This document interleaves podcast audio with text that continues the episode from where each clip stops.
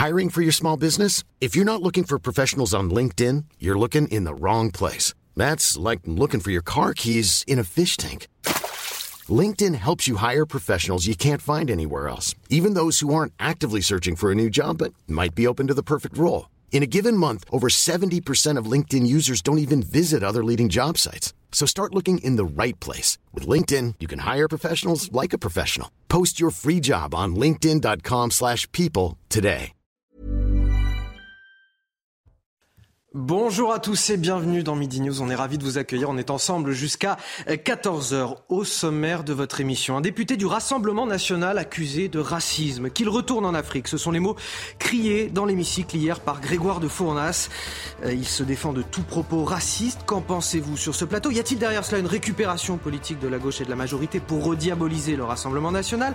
Cela fait partie des nombreuses questions que nous nous poserons autour de cet incident à partir de 13h, puisque c'est à 13h qu'il y a un rassemblement à la France Insoumise devant le Palais Bourbon. Nous serons également sur ce plateau avec Philippe Ballard, député RN de l'Oise.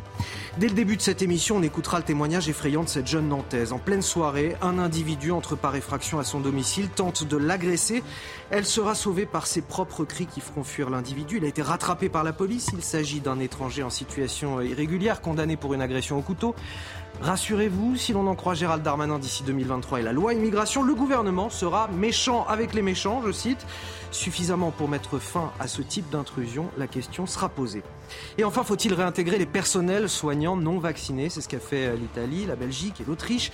Et c'est ce que réclament certains syndicats en France. Plus de 4000 soignants sont encore suspendus. On en parle dans Midi News. Mais tout d'abord, bonjour Nelly Denac. Avec vous, le journal de 13h. De, de midi, pardon. De midi, c'est mieux. N'allons pas trop vite. Bonjour Anthony, bonjour à tous. Euh, à la une ce matin, les obsèques de Justine Vérac qui ont lieu aujourd'hui à, à, Toriac, dans le Lot. Euh, la messe qui est célébrée euh, dans l'intimité, loin en tout cas des caméras. Bonjour Jean-Luc Thomas, vous êtes sur place. Recueillement et émotion toujours très forte, hein, de nombreux jours maintenant après la disparition, la mort insensée de cette jeune femme âgée d'à peine 20 ans. Oui, effectivement, une, une cérémonie avec beaucoup d'émotions tout au long depuis ce matin 10 heures. La cérémonie a réellement débuté à 10h30, vient de se terminer il y a quelques minutes. Et là, il y avait en tout à peu près 300-400 personnes et vraiment, vraiment une très forte émotion ici euh, à Toriac. Il faut euh, savoir que maintenant, eh bien, euh, l'ensemble des personnes qui étaient là ont suivi le corbillard jusqu'au cimetière communal, là où est en ce moment enterré, eh bien, Justine Vérac. Il y avait beaucoup de jeunes qui étaient présents ce matin, ses amis à la fois du village, ses amis de Saint-Céré, ses amis de Brive également. Beaucoup de personnes sont venues avec une fleur, avec une gerbe, avec un bouquet pour pouvoir le, déposer à l'entrée de, de l'église. Ça a été une très très forte émotion tout au long de cette matinée.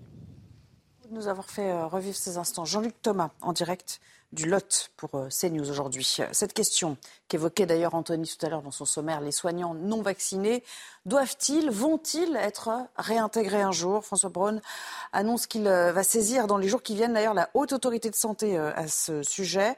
À Marseille, Stéphanie Rouquier a rencontré Sarah, c'est une de ces infirmières qui ont été suspendues car non vaccinées. Regardez.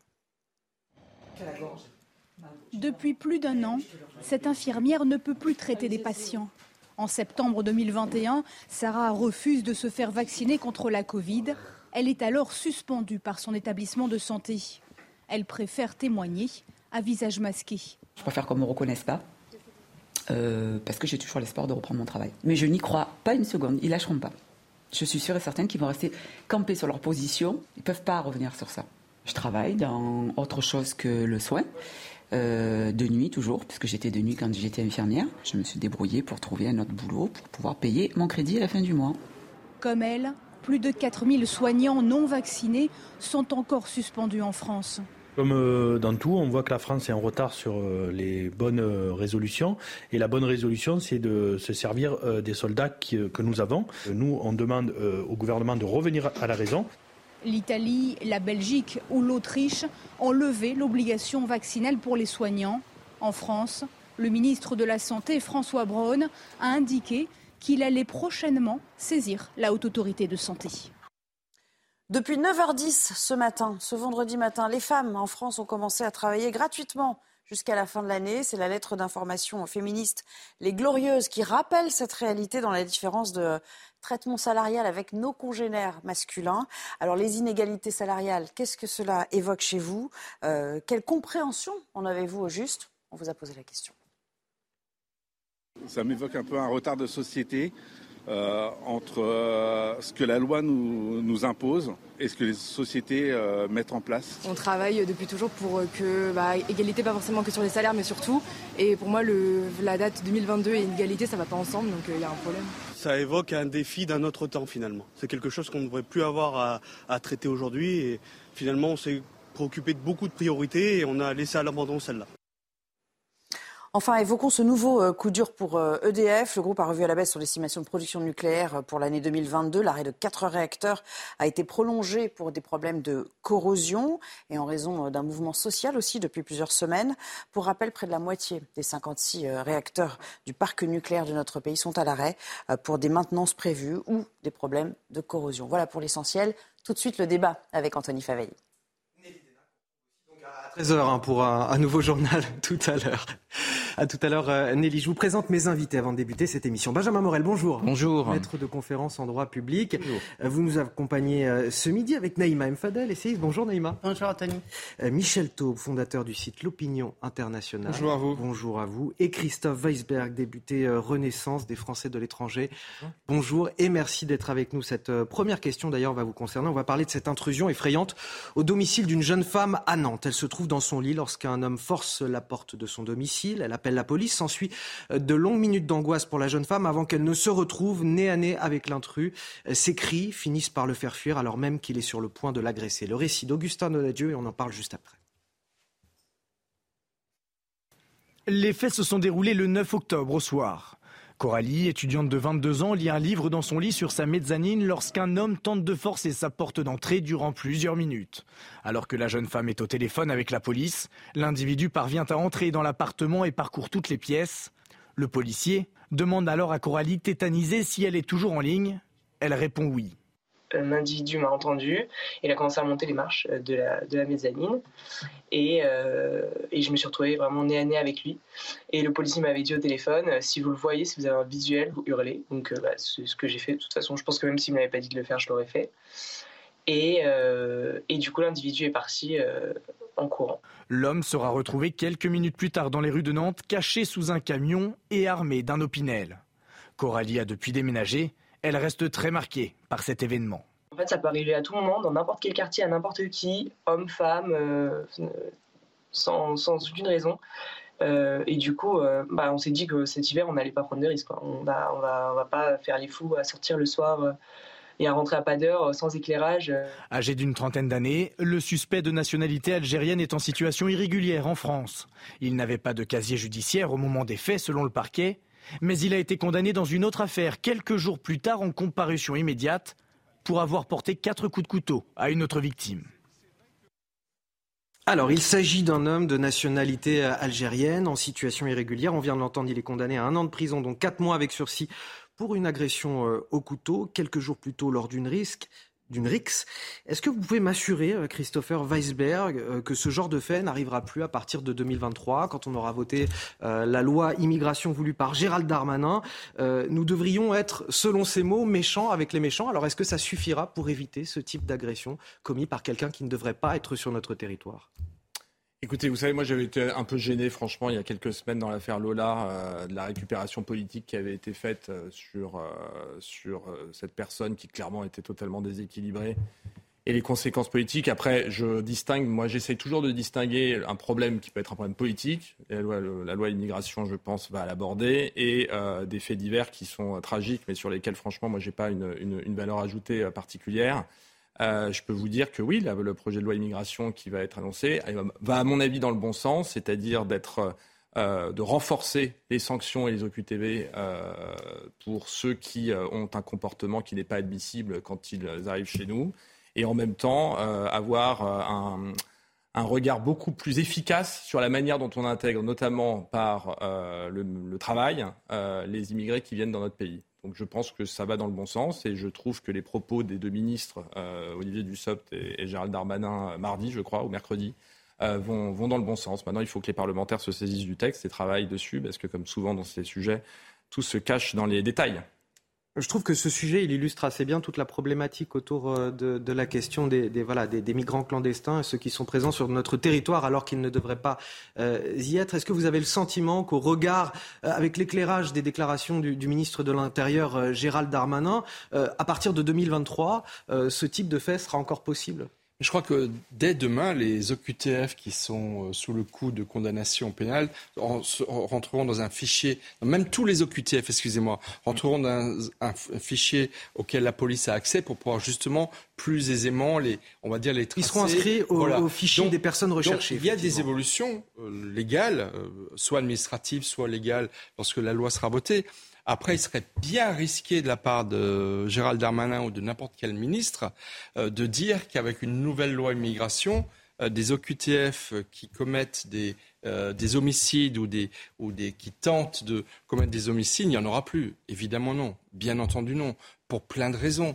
Parce que d'abord, il y en a énormément. Il y en a des dizaines de milliers qui sont sous le coup euh, d'ordre de, d'exécution, parce qu'il y a beaucoup de délinquance, malheureusement, parmi eux. Et ce n'est pas moi qui le dis, ce sont les chiffres du ministère de l'Intérieur, notamment dans les grandes métropoles.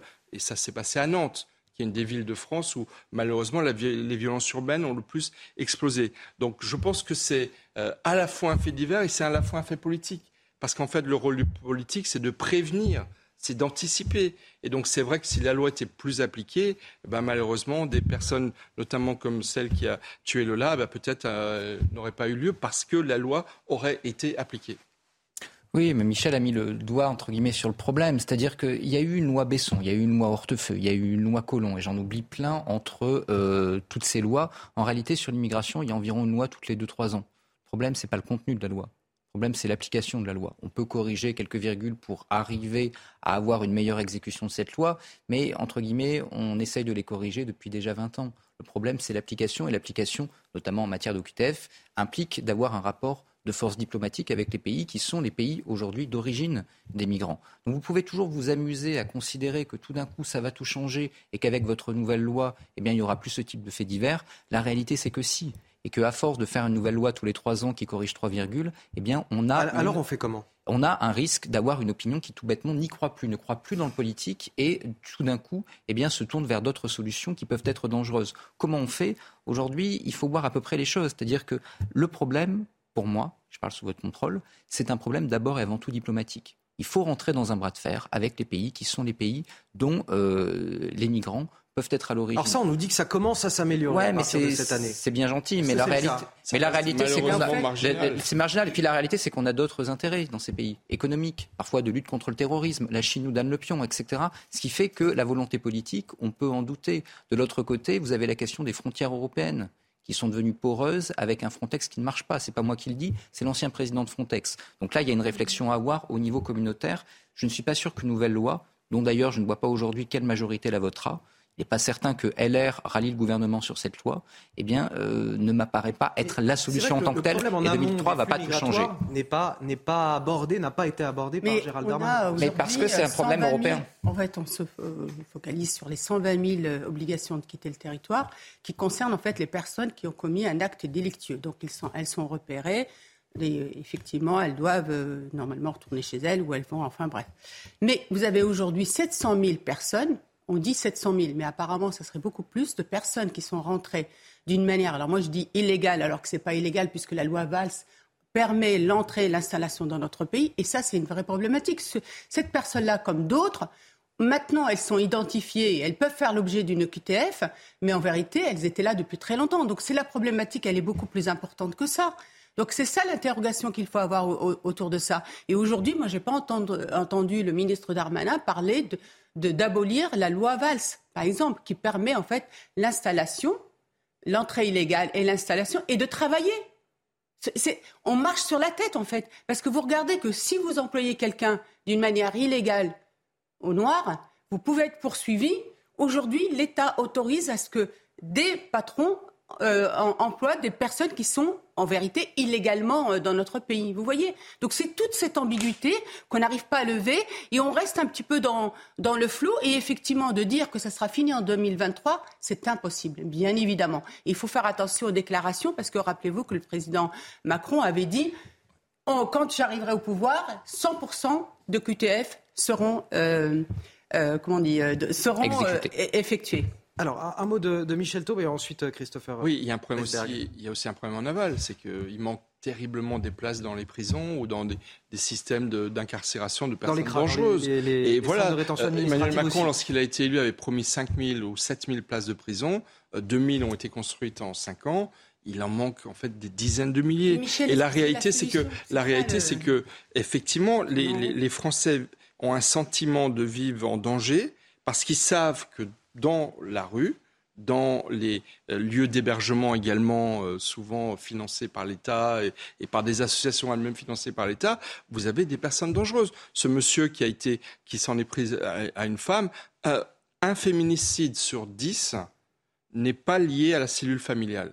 D'accord? Sur les 93 morts, j'ai vérifié, qui ont été constatées déjà cette année, des femmes victimes de féminicide, 8 sur 9 euh, sur 10, c'est de la famille, c'est le conjoint, c'est des proches, mais il y a 1 sur 10, c'est des personnes comme ce monsieur qui aurait pu, avec son opinel, puisqu'il avait déjà été interpellé pour des faits de violence avec euh, armes par destination, eh bien, euh, il y en a un sur dix. C'est quand même énorme. Et donc, si vous voulez, là, la, société n'a pas les moyens manifestement de se protéger. Et je pense qu'il faudrait un très gros plan d'investissement pour effectivement suivre la courbe de l'augmentation des violences. Parce que c'est ça le problème, c'est que euh, on parle d'un stock de personnes dangereuses, mais le problème, c'est que la courbe des violences physiques faites aux personnes, elle augmente considérablement.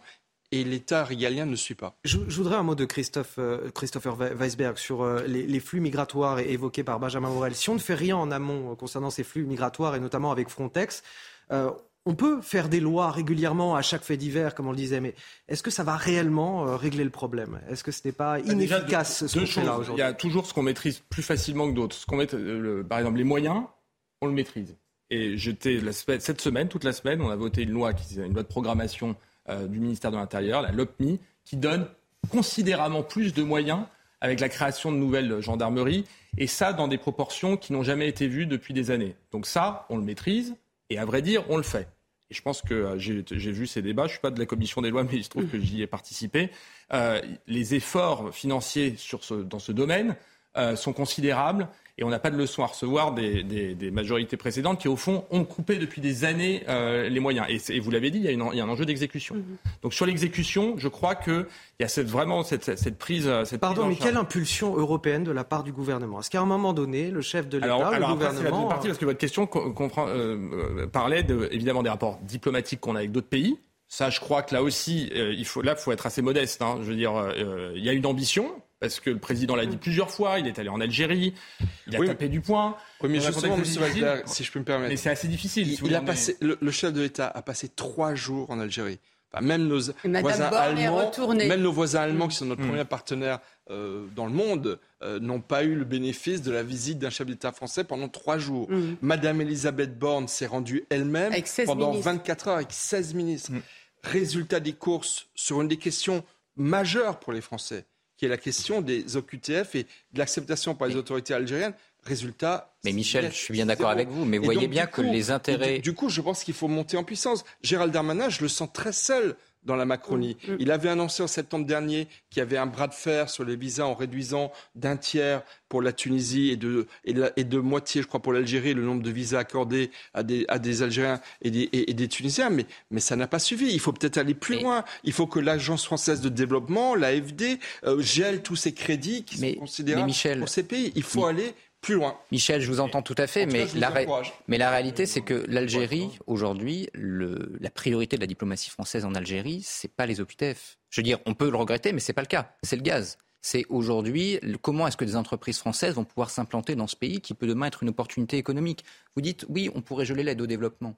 Mais en réalité, on est aujourd'hui en concurrence avec les Chinois et les Russes. Si vous gelez l'aile au développement, Pékin va dire mais il n'y a pas de souci, nous c'est open bar et on ne, vous embête pas avec des OQTF parce qu'on n'a pas ce type de questions, on n'a pas ce type de problème. Donc aujourd'hui, la diplomatie française est dans une situation qui apparaît une situation de force, mais qui profondément sur ce sujet est une situation de grande faiblesse. Une question peut-être sur, euh, sur euh, Nantes. Euh, il y a 10-15 ans, Nantes, c'était une ville où il faisait bon vivre. Qu'est-ce qui s'est passé là-bas?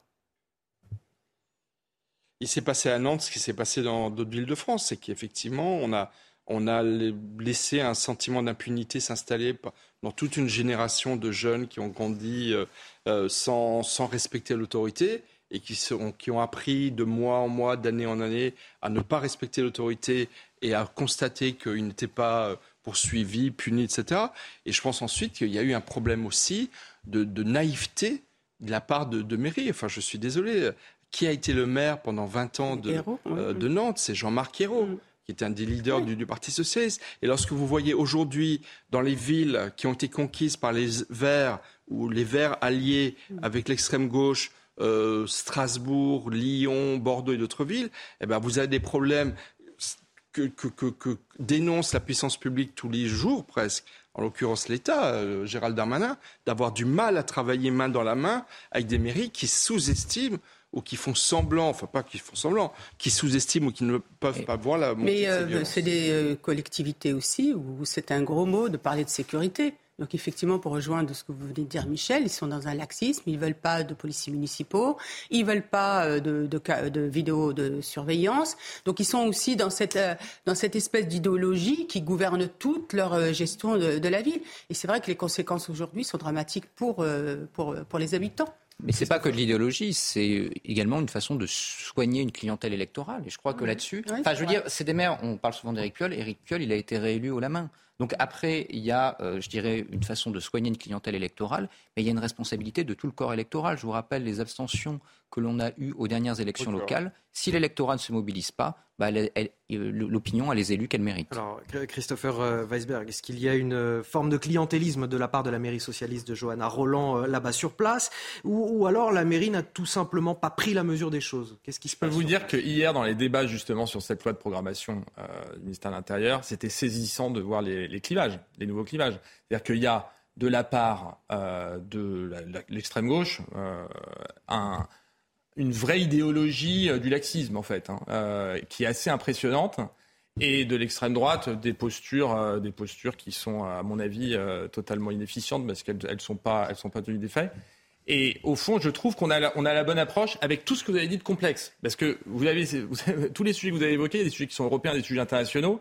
Et je crois qu'on essaye de, les, euh, de, de, mettre du capital politique dessus, mais ce n'est pas uniquement nous qui avons tous les ressorts. Moi, je, je, ce que je sais, c'est qu'au niveau budgétaire, on fait un effort considérable, que dans la loi d'immigration, qui est probablement pas assez, parce que comme vous l'avez dit, euh... c'est pas exactement tous les recours, mais on essaye de renforcer euh, ce, qui, ce qui se passe, et qu'aujourd'hui, la majorité, je pense, est sur le bon point d'équilibre, euh, alors que les autres sont souvent dans des postures euh, assez, assez délirantes. Michel Taub, un mot pour finir, il nous reste juste un mot. Vous êtes député des Français d'Amérique du Nord. Mhm. Moi, je pense qu'il y a une chose dont on peut peut-être un peu s'inspirer de l'Amérique du Nord, c'est que dans ces pays-là, surtout les États-Unis, mais le Canada aussi, il y a vraiment eu depuis des décennies souvent des politiques impunité zéro on ne on n'accepte pas le, manque de respect de l'autorité, le manque de respect euh, des commerces euh, que l'on va incendier parce qu'on a envie de s'amuser le soir de mmh. ou des voitures le soir de la Saint-Sylvestre. Et ça, en France, on s'en est complètement euh, démuni, alors qu'en fait, il faut commencer par cela. Donc peut-être que non, mais moi, je m'inspire propositions à Moi, je m'inspire beaucoup de ce qui se passe aux États-Unis et au Canada. Alors après, aux États-Unis, il y a l'effet inverse. Il y a des excès. Ah mais on a tellement de retard. On connaît l'effet inverse et puis on connaît aussi les discours de posture. Euh, déjà, il y a eu quand même un sentiment d'impunité de la part de la police qui est, qui est, qui est particulier. Enfin, je veux dire, il y a quand même depuis 5 euh, ou 10 ans aux États-Unis pratiquement euh, un noir par jour qui se fait qui se fait assassiner par la police. Donc je ne sais pas si c'est l'exemple parfait. Moi, je m'inspire beaucoup de ce qui se passe aux États-Unis, notamment dans l'intégration, parce que je pense que l'intégration est meilleure et notamment parce que les migrants qui arrivent savent qu'ils sont là pour travailler et qui vont et qui, et qui vont apporter quelque chose à la société par le travail. Euh, après, je me garde bien de ne pas. Non, mais nous, on aborde aussi euh, la, sécurité euh, comme une fatalité aussi. Pour euh, revenir, moi je voyais dernièrement pour Halloween les gens qui n'avaient pas envie de faire la fête parce qu'ils avaient peur euh, justement qu'il y ait des, violences. Je pense moi que à un moment il faut aussi avoir cette question, oui vraiment de la mise sous tutelle de certaines villes qui aujourd'hui sont des vraies villes euh, qui deviennent des coupes-gorges et peut-être que l'État devrait les mettre sous tutelle. Naïma Mfadel, Benjamin Morel, Michel Taube et Christopher Weisberg, vous restez avec moi sur ce plateau. On revient dans un instant. On va parler de ces neuf militants écologistes qui vont recevoir un rappel à la loi. Ils avaient bloqué la circulation mercredi devant l'Assemblée euh, nationale. Ils sont membres du collectif Dernière Rénovation. Et on vous présentera dans un instant le portrait de l'un d'entre eux. De retour dans Midi News, je suis toujours avec Naïma Mfadel, Michel Thau, Benjamin Morel et Christopher Weisberg, député Renaissance des Français de l'étranger. Avant de poursuivre nos débats, tout de suite le rappel de l'actualité, c'est avec vous Audrey Berthaud. Bonjour. Bonjour Anthony, bonjour à tous. Est-ce que la France est en déclin pour près euh, de 7 Français sur 10 La réponse euh, est oui. C'est le résultat de notre dernier sondage CSA pour CNews. Un sentiment euh, visiblement grandissant puisqu'il a gagné 7 points depuis le 16 septembre dernier lors d'un précédent sondage. Et le oui l'emporte également dans toutes les catégories d'âge. Un Européen sur 4 s'estime en situation de précarité selon le secours populaire. Ne pas chauffer son logement malgré le froid ou sauter un repas alors qu'on a faim total, 27% des personnes interrogées déclarent se trouver dans une situation précaire. Euh, dans le détail, 51% des Grecs s'estiment fragilisés contre 24% des Français et 18% des Allemands. Et puis regardez euh, ces images des caméras de vidéosurveillance du massacre de Boutcha.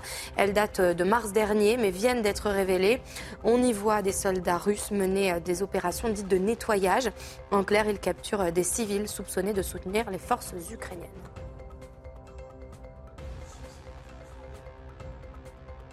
On y reviendra euh, plus tard dans cette émission. Euh, je dis simplement parce que je sais que ça vous intéresse comme sujet, Naïma Mfadel. vous avez une réaction euh, là-dessus. On en parlera peut-être d'ici la fin de l'émission si on arrive à, dégager euh, cinq minutes sur cette euh, question. Je voudrais tout d'abord vous parler de neuf militants écologistes qui vont recevoir un, rappel à la loi. Ils ont bloqué la circulation mercredi devant l'Assemblée nationale. Des membres du collectif Dernière Rénovation, un collectif qui réclame le maintien des 12 milliards d'euros supplémentaires pour la rénovation thermique des logements dans le projet de budget 2023. Mais alors, qui sont ces militants? Nous les avons justement rencontrés. Le portrait de l'un d'entre eux, c'est avec Fabrice Elsner et Vincent Fandège. Sacha est membre actif de Dernière Rénovation.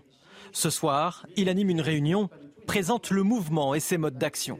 Ce qu'on essaie de faire, c'est d'aller se mettre dans une position d'illégalité qui nous semble légitime pour rendre visible une violence qui ne dit pas son nom.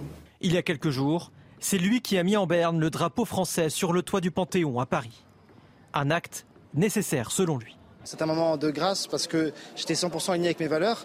j'ai 24 ans, euh, j'ai fait deux crises d'éco-anxiété dans ma vie. quand j'ai vraiment réalisé ce que ça voulait vraiment dire le, réchauffement climatique. Quand j'ai compris ce que c'était que la violence de ça, bah, je me suis roulé en boule et je pouvais plus regarder la, la réalité en face. C'était trop douloureux. Le mouvement revendique un plan de rénovation de l'ensemble du parc immobilier français. Et pour se faire entendre, des actions coup de poing sont menées, comme le blocage de certaines routes. Je comprends qu'on puisse percevoir ça comme dérangeant, je vous le répète, dans 30 ans, l'été en France, en moyenne, ce sera 50 degrés. Je peux vous dire que ce sera beaucoup, moins dérangeant que ce qu'on est en train de faire, d'aller emmerder, d'aller euh, en effet bloquer des personnes dans leur automobile pendant une demi-heure sur le périphérique. Les membres de dernière rénovation assurent par ailleurs que d'autres actions d'envergure sont prévues. Bon, je sens que le terme d'éco-anxiété, ça vous a fait réagir euh, autour de la table. Ils ont, on va... ils ont réinventé la crise d'asthme. on, va, on va en parler dans, dans, deux minutes pour expliquer aussi à nos téléspectateurs euh, ce dont il s'agit. Euh, on, va y revenir. Déjà, une question, parce que le, le fond de leur cause est, quand même recevable. Bien sûr, c'est ça le problème. C'est la rénovation thermique des bâtiments, c'est un enjeu quand même majeur dans cette. C'est un enjeu gigantesque, c'est-à-dire un enjeu gigantesque. Il y, a, il y a tout un, il y a tout un fossé entre d'un côté une forme de présentation de la cause qui peut paraître euh, si ce n'est risible, en tout cas euh, pas forcément extrêmement, euh, extrêmement communicable, et, en même temps un enjeu, bien sûr, très contre-productif, même si des mettre en berne un drapeau français, etc., ce qu'on appelle des méthodes qui sont liées aux nouveaux mouvements sociaux, ça coûte pas très cher et c'est symboliquement très fort quand vous ne dégradez pas quelque chose, etc., sont des modes qui peuvent à la rigueur être légitimes. Moi, j'ai rien contre ça. Ça permet de faire avancer des causes. Et c'est sur ce type d'action qu'est né en réalité le mouvement écologiste. Hein. Ils n'ont jamais été capables de mobiliser des millions de personnes dans la rue. Ce n'est pas un syndicat, mais ils arrivent à exister comme ça. Et c'est ce qui a permis de mettre en lumière leur cause. Après, sur le fond, il y a un vrai sujet. La rénovation thermique des bâtiments permet de faire des économies d'énergie, ça permet de sauver la planète, ça permet également de faire faire des économies aux Français. C'est une bonne idée. Il faut de l'argent parce que si on le fait sans argent, déjà, on le fait de manière très inégalitaire parce que seuls les, euh, les ménages les plus riches ont les moyens de le faire. Et on le fait également de façon assez destructive parce qu'on le dit pas assez souvent, mais cette rénovation thermique, elle est également extrêmement destructive du patrimoine. Or, nos touristes aujourd'hui ne viennent pas pour nos beaux yeux, ils viennent pour nos monuments et pour nos belles villes. Donc si on veut une rénovation thermique intelligente, respectueuse du patrimoine, ça coûte de l'argent. Donc c'est un bon, un bon motif de Alors, mobilisation. Monsieur le député, vous leur répondez quoi à ces jeunes? Non mais j'ai envie de vous dire, je, je vous ai écouté, mais on le fait quoi. Mhm. On le fait. Bien sûr. Il y a eu un, il y a eu un plan. De On peut le faire, on- peut le faire un peu plus. C'est, j'ai l'impression que ce qu'ils veulent, euh, c'est on nous 12 parle- milliards. C'est 12 milliards, euh. En fait, ils veulent prendre 12 milliards parce qu'il y a aussi un bouclier euh, tarifaire qui est mis en place. Et donc, euh, la- les éléments de langage de la gauche, c'est de dire que euh, euh, on aurait dû enlever ces 12 milliards pour les mettre ailleurs. Et en fait, les éléments de langage, c'est de dire on aurait dû taxer d'autres personnes, on aurait dû changer de budget Oui, oui. et euh, rajouter ces 12 milliards. Mais on le fait. Il y a des moyens considérables qui sont consacrés sur le sujet depuis de nombreuses années. Euh, avec une montée en puissance régulière. C'est un dispositif qui coûte une fortune parce que, évidemment, euh, vous imaginez, en France, on a, comme vous l'avez dit, un superbe patrimoine et, euh, et des maisons. C'est la différence avec Exactement, les États-Unis ou le Canada. Mais on a besoin d'énormément de moyens. Ça coûte une fortune. Au début, on a essayé de l'élargir. Ensuite, on essaie de le cibler évidemment plus sur les patrimoines modestes. Donc, ce travail, il est fait.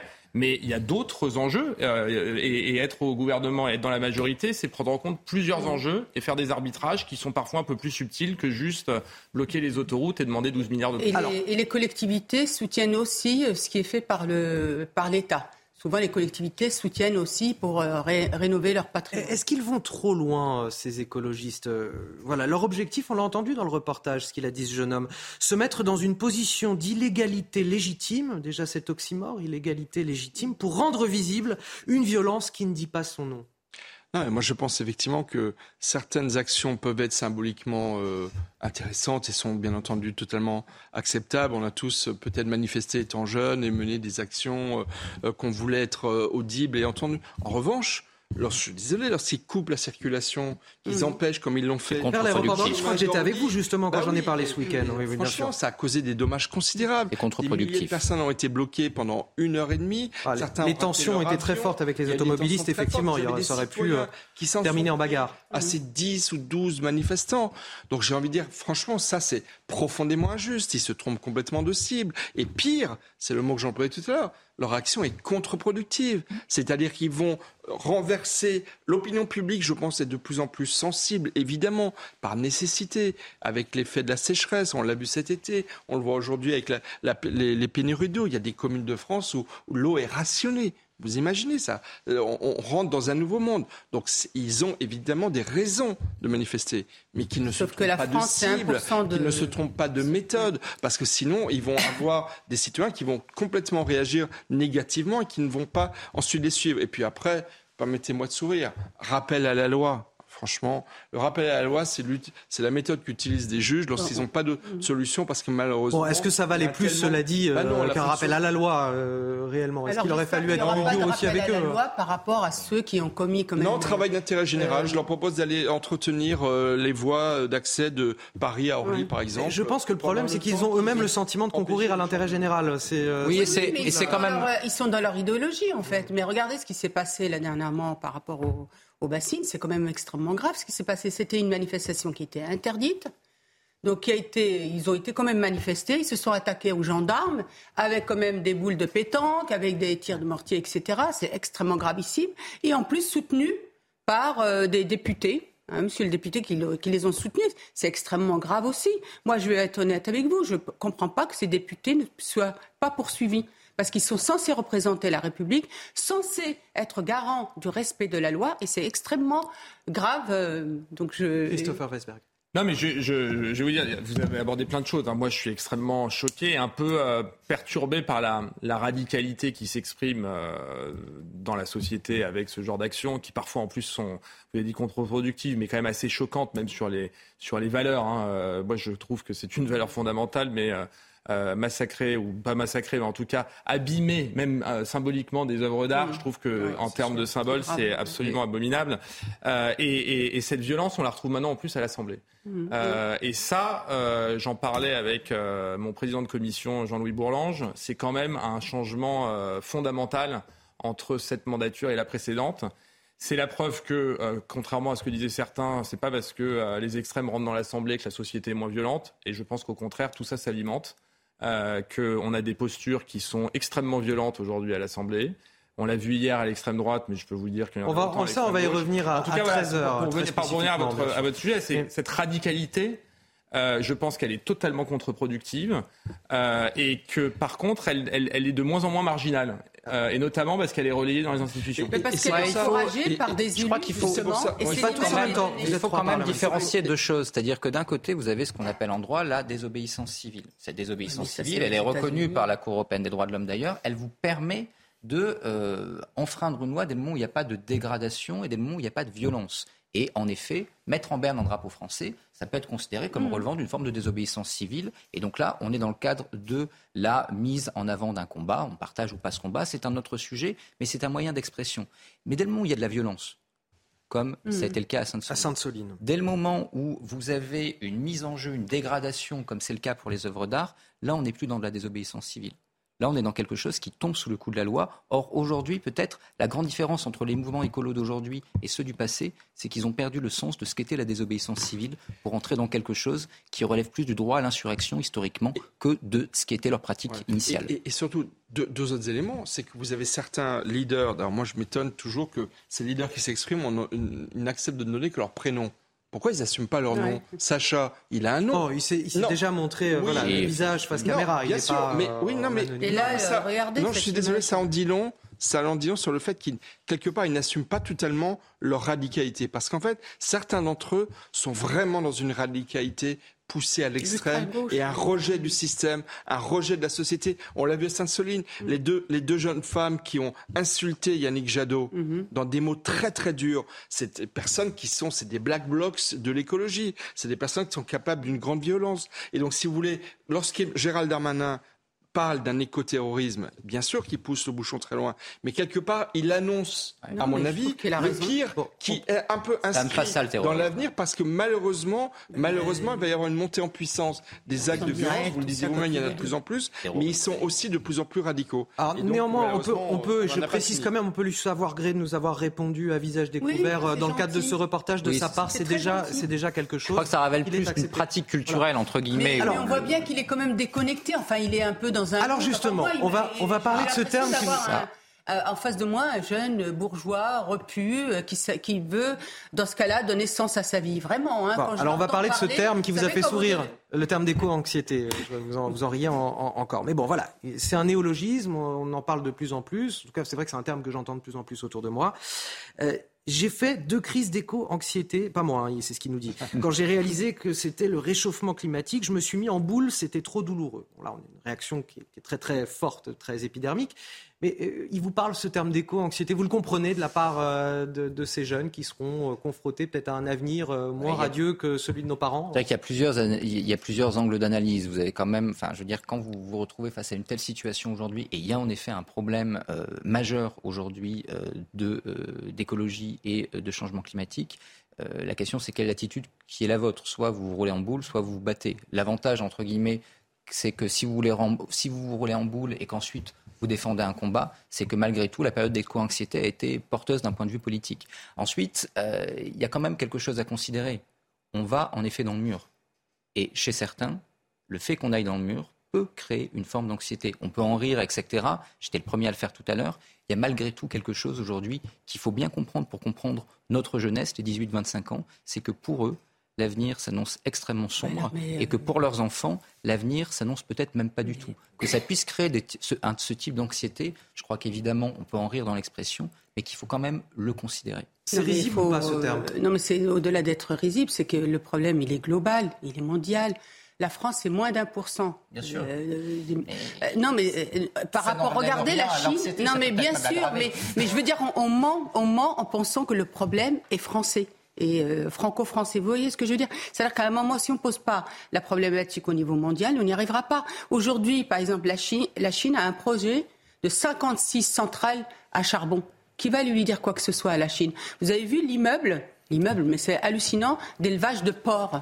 Euh, donc, donc le problème, il est, il est, il est là. Il faut peut-être aussi parler vrai et en relativisant. Parce que nous, on, peut, on veut bien, mais notre contribution, elle est complètement nulle. Il ne s'agit pas de ne rien faire, mais, mais il s'agit aussi de relativiser. Et je suis bien d'accord avec vous, mais ça ne fait pas forcément relativiser l'anxiété. C'est-à-dire que si, on considère, euh, si on, si on commence à dire à ces jeunes que l'on ne peut pas et que c'est la Chine qui peut, oui, mais Benjamin, Pékin ne veut pas entendre, ça risque de les faire encore un peu plus se rouler ouais, mais je pense que Benjamin, par, par, vos propos, vous, effectivement, vous, vous pouvez euh, je, crains de, je, je crains de, je, crains de, nourrir votre crise d'éco-anxiété, Michel. Non, non, moi pas. Non, il a l'air d'être bien, là, Michel. S'il vous plaît, ne vous roulez pas en boule euh, autour du plateau. Non, non, vous, avec, mais euh, vous risquez de nourrir celle de, de Sacha. Il n'a pas de nom. désolé. Euh, parce qu'en fait, la réalité, c'est que euh, l'avenir n'est pas forcément aussi sombre. Il y a plein de solutions, il y a plein de manières oui, de se mobiliser. Euh, il y a plein de, il y a de, des manières de d'action qui sont en, en, train de se mettre en place. Bien entendu qu'on a du retard. On peut lancer des mais actions, il faut pas mais qu'est-ce que l'on fait, Michel Qu'est-ce que l'on fait? Mais il y a plein de choses. Mais il y en a même d'autres qui nous disent qu'il faut on est au euh, début pas trop s'inquiéter. Une conscience collective qui va s'accélérer très très vite. Mais, et je pense que cette jeunesse, en Europe occidentale, il ne faut, pas, lui, pas il, il ne faut pas lui offrir comme dessin et comme avenir uniquement le fait de se replier sur soi-même ou de sortir de enfin, la il peut société aussi voir un comme un psy, ancien hein, ministre alors, euh, de l'écologie l'a fait. Mais il n'y a que des solutions. On, on va, on va aller continuer à, parler d'un sujet qui, qui s'en rapproche. Euh, L'interdiction des ventes de voitures thermiques dans l'Union européenne, définitivement actée la semaine dernière à partir de 2035. Euh, preuve en est ce matin, le commissaire européen au marché intérieur Thierry Breton, qui est l'un des acteurs principaux de cette mise en œuvre, a averti contre un, un risque d'électrification trop rapide de l'industrie automobile. On l'écoute. La, date maintenant, elle a été actée euh, par euh, les co-législateurs. Donc maintenant, il faut tout faire pour la tenir. Et moi, euh, commissaire européen au marché intérieur, c'est-à-dire aux industries, je vais tout faire, évidemment, pour qu'on puisse la tenir. C'est un challenge absolument gigantesque. Aujourd'hui, par exemple, on a 700 000 bornes de recharge. Il en faudrait, il en faudra 7 millions.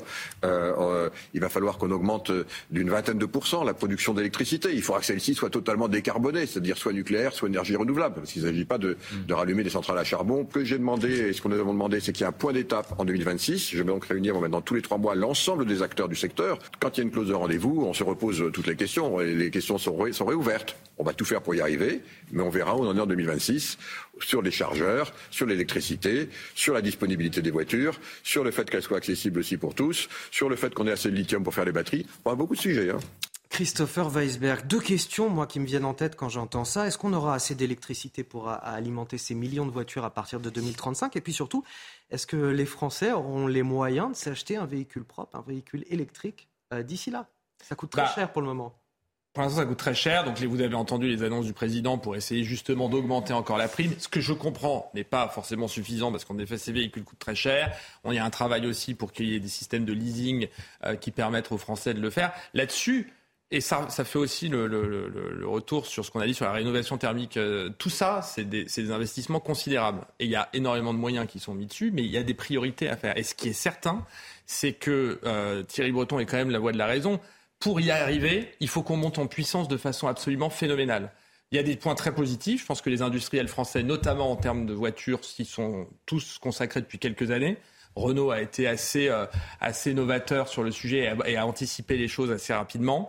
Euh, Peugeot euh, joue le jeu, donc les, les, les, industriels français jouent le jeu. Mais on sait que pour y arriver, il faudra des investissements considérables et qu'aujourd'hui, euh, ceux qui sont à la pointe sont plutôt les Chinois plutôt que les Français. Oui, on a quand même une crise énergétique qui nous interroge aussi en ce moment. C'est, euh, est-ce que c'est crédible selon vous? Mais Thierry non, Breton, mais alors, euh, non seulement, moi je trouve que c'est vraiment, on joue avec le feu. Quoi. Moi j'aimerais juste insister sur l'aspect géopolitique. Pour l'instant, avec la décision qui a été prise et confirmée hier de miser sur, à 100% sur le tout électrique pour la voiture, qui est quand même l'outil le plus populaire, l'outil démocratique de, déplacement, euh, on se met en dépendance vis-à-vis -vis de la Chine de façon absolument incroyable. Et on, et on pose des problèmes énergétiques, des problèmes environnementaux, excusez-moi, considérables. Parce que dans les batteries électriques, il y a aussi euh, des matières premières. Enfin, pour les extraire, euh, pour on pollue énormément. Donc moi, je suis toujours très inquiet quand tout mmh. va uniquement dans une seule direction. Moi, j'aurais préféré un mix énergétique appliqué à la voiture mmh. plutôt que de dire du jour au lendemain tout, on va que dans une direction. Je vous dis franchement, quand j'écoute Thierry Breton, Je pense qu'il nous annonce déjà, à la façon dont il s'exprime, et il est très bien placé pour le savoir, qu'en 2026, il risque fort de dire de que exactement, exactement, on n'arrivera pas à tenir. Donc, on sent qu'il n'est pas sûr de lui. On sent qu'il n'est pas sûr de lui. spécialité de nos diplomates. ça semble très peu réaliste en réalité pour deux raisons. D'abord parce que les industries doivent pouvoir s'adapter. C'est bien beau le marché européen, mais elles ont d'autres marchés. Or aujourd'hui, si vous avez des constructeurs européens qui parient à 100% sur l'électrique, il n'est pas certain que le marché leur permettre de s'internationaliser aussi vite. C'est-à-dire qu'il y en aura peut-être quelques-unes aux États-Unis, mais la Chine ne va pas se mettre demain à rouler à l'électrique, même si elle en produit déjà beaucoup. Alors justement, parce que Thierry Breton dit qu'il va peut-être falloir continuer à vendre des voitures thermiques et les produire en Europe pour les vendre à, l'électrique. bien sûr, c'est totalement hypocrite et c'est mm. totalement absurde parce que du coup, bah, les constructeurs vont moins investir, vont, etc. Donc fondamentalement, là, il y a un premier problème. Et ensuite, vous l'avez bien donné, il y a le problème aujourd'hui de comment est-ce qu'on fait rouler ces voitures la France est un cas particulier parce qu'on réinvestit dans le nucléaire, c'est très clairement en cours et peut-être aura-t-on une production énergétique demain un peu plus calée qu'elle ne l'est aujourd'hui. Mais il faut voir que si on veut avoir une vraie transition écologique, il faut relocaliser l'industrie. Parce que quand vous produisez en Chine et que vous importez ici, vous pouvez dire nous ne sommes pas grand-chose dans les émissions de CO2, mais comme vous produisez ailleurs, c'est entre guillemets un peu vous euh, masquer le vrai vrai problème. il faut réindustrialiser. Ah, réindustrialiser, ça dépend de quoi ah, il faut de l'énergie. Quand vous faites tourner des machines, il vous faut de l'énergie. Donc réindustrialiser, de nouvelles voitures, arriver à réparer aujourd'hui les difficultés qui sont celles de l'industrie nucléaire. de la fermeture Évidemment. Des, chaînes de production thermique. Donc, si jamais vous voulez monter en euh, gamme en matière d'industrie et d'automobile électrique, il vous faut un parc nucléaire beaucoup plus important. En France, on peut peut-être le construire, mais probablement pas totalement d'ici 2035. En Allemagne, vous n'avez pas de nucléaire. Vous faites comment? Vous faites des, éoliennes et des énergies renouvelables, c'est bien, mais ce ne sera pas suffisant, surtout que l'industrie allemande est une industrie importante. Donc aujourd'hui, à ce stade-là, y compris pour des raisons écologiques, je ne suis pas sûr que ce type d'objectif soit tout à fait atteignable. Moi, j'ai l'impression qu'on revit un peu ce qui s'est passé avec les centrales euh, nucléaires, la fin des centrales euh, nucléaires, cette politique qui a été mise en place d'une manière, euh, je veux dire, idéologique et qu'aujourd'hui, on en paye le prix. C'est ça qui, euh, à quoi ça me fait penser. Et puis j'ai l'impression aussi que ça devient l'Europe et le reste du monde. Sachant qu'effectivement, on pourra toujours acheter à l'extérieur euh, les voitures thermiques, parce qu'il ne me semble pas que ce sera interdit de rouler euh, de rouler en France. Et on se retrouvera avec effectivement aujourd'hui une concurrence importante, notamment, euh, notamment de la Chine, parce que nous, on n'est absolument pas en capacité. Et moi, j'ai l'impression que ce que dit aussi Thierry Breton, c'est quand même, il n'est pas sûr. On a le sentiment vraiment qu'il s'inquiète et qu'effectivement, 2035, euh, c'est demain. Oui, mais il faut quand même être, euh, faut quand même être optimiste, parce que encore une ah fois, sur ces sujets-là, chaque jour, il y a des progrès techniques. Et à un moment, il faut aussi fixer un cap. Et les prix peuvent baisser. Et les prix peuvent baisser. Euh, les, les, matériaux peuvent changer. Aujourd'hui, on est beaucoup dépendant du lithium, on pourrait en trouver d'autres. Euh, je veux dire, il y a énormément de choses qui progressent chaque jour. Quand je vais aux États-Unis, je vois qu'il y a des investissements qui sont considérables. Ici aussi, et il faut en mettre davantage. Mais je pense qu'on peut aussi essayer d'être euh, optimiste. Oui, mais Christopher Vesberg, je, je, suis désolé, on arrive à la, à la fin de ce débat. J'en profite pour vous remercier, député Renaissance des Français de, de l'étranger, d'avoir participé à cette première partie d'émission. Pareil pour Michel Taube, fondateur de l'Union internationale, d'avoir été avec nous. Benjamin Morel et Naïma Fadel, vous restez avec moi. On se retrouve dans quelques instants à midi. On va revenir sur ces propos qu'il retourne en Afrique. Ce sont les mots criés dans l'hémicycle hier par Grégoire de Fournas, député du Rassemblement national. Des mots qui ont enflammé l'Assemblée. On en parle juste après la pause à 13h. De retour dans Midi News, il est quasiment à 13h. Dans quelques instants, on va parler de ce député du Rassemblement national accusé de, racisme. On va justement en parler avec Philippe Ballard, euh, député du Rassemblement national de l'Oise.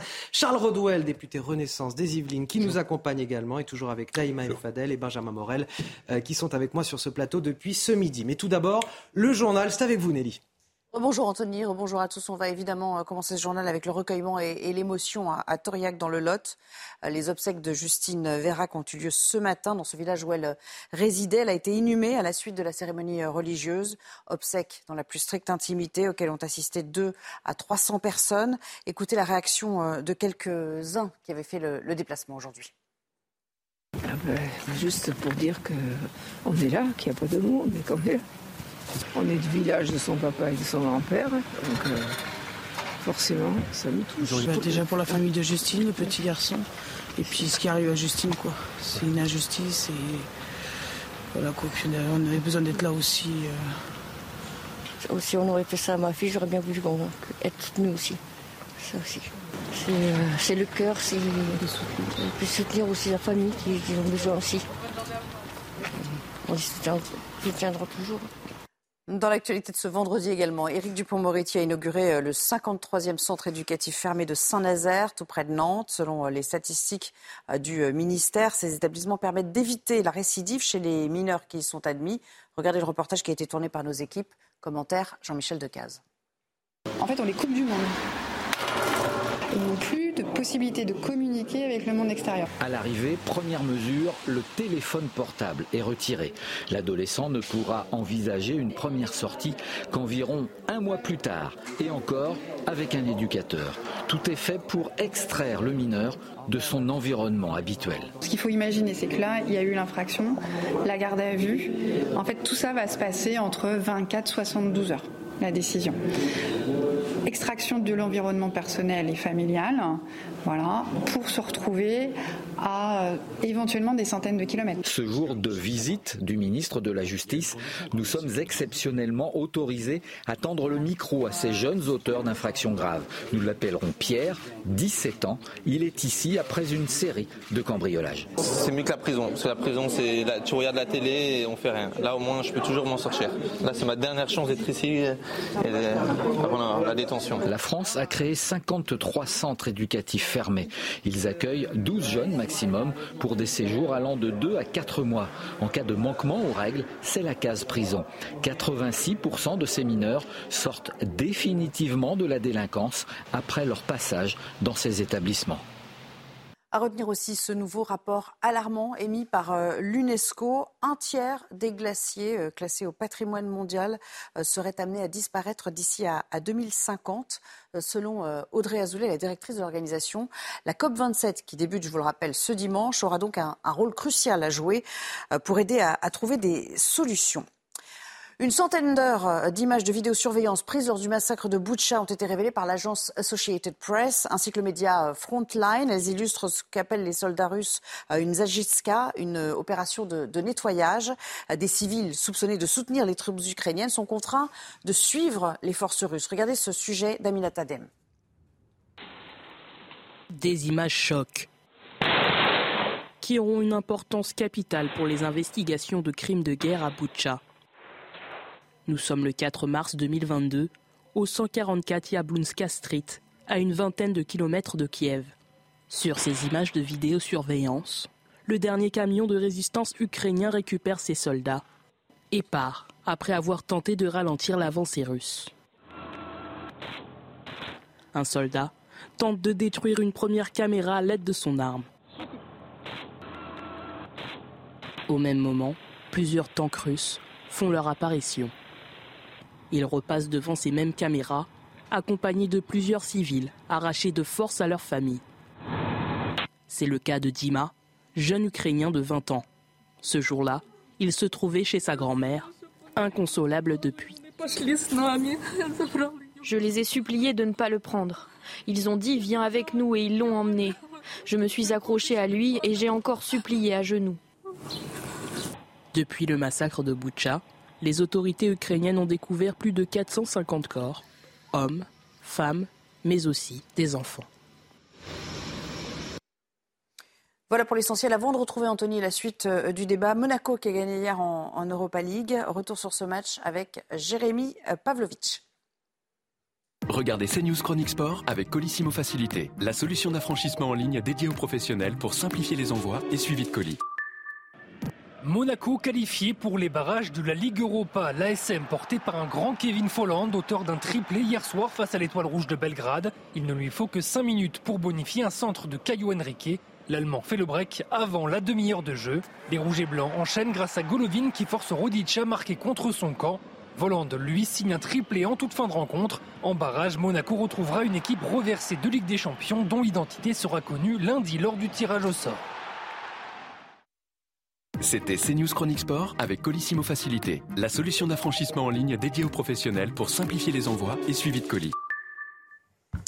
Allez, on poursuit notre émission avec euh, ces mots criés hier dans l'hémicycle par Grégoire de Fournas, député du Rassemblement national, qu'il retourne en Afrique. Euh, des mots qui ont enflammé l'Assemblée, prononcés alors même qu'un député euh, LFI interroge le gouvernement sur les difficultés d'un bateau secourant des migrants en Méditerranée. Seulement voilà, le député qui s'exprime à ce moment-là, Carlos Martins Bilongo, est noir. Le malaise puis l'indignation s'emparent alors de l'Assemblée. Parle-t-il du député lui-même ou du bateau de migrants? Qu'importe. À ce moment-là, le coup près. Il est accusé par tous de racisme.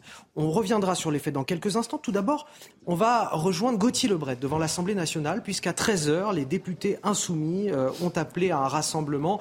Gauthier Lebret, vous êtes justement avec Manuel Bompard.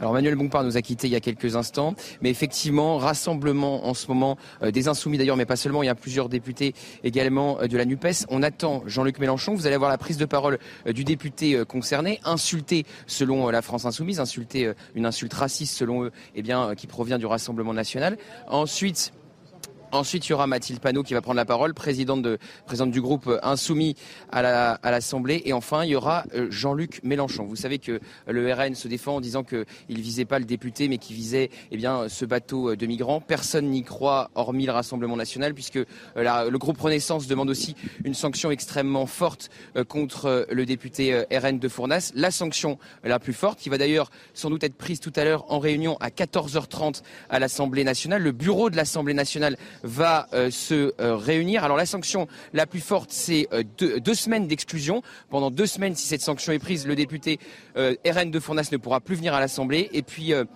également pendant deux mois, il touchera la moitié de son indemnité. Et puis à 15h30, eh bien, s'il vous plaît, monsieur, laissez-moi terminer mon Voilà, laissez-moi terminer mon plateau. Bon, Anthony, c'est très compliqué.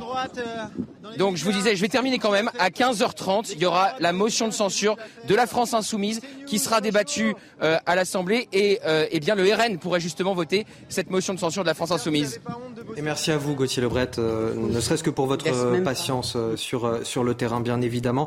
Je voudrais qu'on écoute, avant de vous interroger, Philippe Ballard, puisque vous étiez présent hein, dans l'hémicycle. Ah oui, j'étais à 1m50 de mon collègue de Fournas. Je vais vous demander ce que vous avez entendu exactement. En attendant, on va écouter justement un extrait à la fois voilà, des différentes personnalités qui étaient dans l'hémicycle à ce moment-là et qui s'en expliquent juste après. Écoutez. Aujourd'hui, on m'a renvoyé à ma couleur de peau. Je suis né en France, je suis député français et je ne pensais pas aujourd'hui qu'à l'Assemblée nationale, j'allais me faire insulter. On m'a insulté moi et toutes les personnes qui sont en France, ils ont cette couleur de peau. Et c'est tellement triste. Quand j'ai dit qu'il retourne en Afrique, je ne parlais pas du député qui est en train de poser la question, je parlais du bateau passeur de migrants. Voilà, que les choses soient très claires. Nous sommes en face d'une manipulation de la France insoumise qui cherche à dénaturer mes propos pour me faire tenir des propos dégueulasses vis-à-vis d'un collègue député, député français de la nation, qui a la même légitimité que moi à dans ces bancs. Alors Philippe Ballard, qu'est-ce que vous avez entendu exactement euh, Qu'il retourne en Afrique ou retourne en Afrique comme l'ont prétendu euh, certains? Non, moi j'écoutais attentivement la, question parce qu'en fait la, question portait précisément sur l'arrivée au pouvoir en Italie euh, d'une coalition qui est proche de nous et les difficultés qu'auront à l'avenir et qu'a ce bateau euh, actuellement, euh, avec 300 personnes euh, à bord à peu près, de pouvoir accoster en Italie. J'écoutais très attentivement. D'ailleurs, moi, je suis, quand vous relisez le, PV, je suis intervenu avant mon collègue de Fondas en disant, mais vous faites le jeu des mafias, monsieur, en défendant l'arrivée de ces bateaux sur les côtes européennes. Donc le débat s'est poursuivi. Et il y a eu cet échange, et moi j'ai très clairement entendu, j'étais à 1m50 de mon collègue de Fournas, qu'il retourne en Afrique qu'il retourne en Afrique. Euh, voilà, ce bateau avec ces personnes dedans. Mais pourquoi a-t-il dit ça? Euh, Mais c'est la, c'est, la politique c'est, euh, du, du, Rassemblement national en matière d'immigration. On sait très bien que ces bateaux oui, font le jeu point de vue-là, vous êtes des. Bah, on est complètement cohérent. Ces bateaux-là, il y en a deux hein, qui frayent dans les eaux de la Méditerranée, font le jeu des mafias en récupérant c'est pour vos bourgs euh, que les mafias ont envoyé dans des bateaux complètement pourris euh, au large de Lampedusa. Qu'on recueille des gens qui sont en train de se noyer, il n'y a pas de problème. Qu'on les soigne s'ils ont besoin d'être soignés, il n'y a pas de problème. Qu'on les nourrisse, euh, il n'y a pas de problème. Après, par contre, on met pas le cap au nord, on met le cap au sud, et on, ils retournent. On sait très bien d'où viennent euh, ces, ces, ces, petits bateaux, hein. ces frêles esquifs, c'est de la Tunisie ou de la Libye. Jusqu'à preuve du contraire, la Tunisie, la Libye, c'est en Afrique. Voilà, qu'ils retournent en Afrique. Là, c'est une formidable manipulation. D'ailleurs, moi, je, je l'ai vu parce que mon collègue de Fournas n'a pas compris ce qui se passait. Hein. Il m'a regardé. Je lui ai dit, écoute, moi, je, moi mon ancien métier, c'était journaliste. J'ai suivi la vie parlementaire. J'ai vu des échanges encore plus vifs que ça. Je me dis ça va durer un jour ou deux. Euh, et là, ils ont trouvé un os à ronger parce que les gens de la France insoumise, euh, alors que celui qui posait la question répond il reste debout. Mais tous ceux qui sont autour de lui se lèvent d'un bond et, et, commencent à pointer du doigt dehors, dehors, dehors. Donc tout ça, c'est cousu de fil blanc. Euh, moi, ce que je regrette, par contre, c'est que mes collègues de, euh, de la majorité présidentielle aient, aient, embrayé sur cette phrase qui n'a rien de raciste. Si effectivement il avait dit retourne à dominem à ce député, mais il faut être cintré pour dire ça dans l'hémicycle, comme ailleurs d'ailleurs. Concrètement, vous avez, vous avez, le sentiment d'une manipulation de, de, la ah, gauche, ah, de la une manipulation, bien et, sûr. et de la majorité qui en profite. Pour cacher leurs échecs différents d'ailleurs. Pour euh, LFI, la NUPES, il y a Katnas. Euh, on sait très bien qu'au sein de la NUPES, ça va pas très bien. Il y a qu'à avoir les motions de censure où ils se divisent dessus.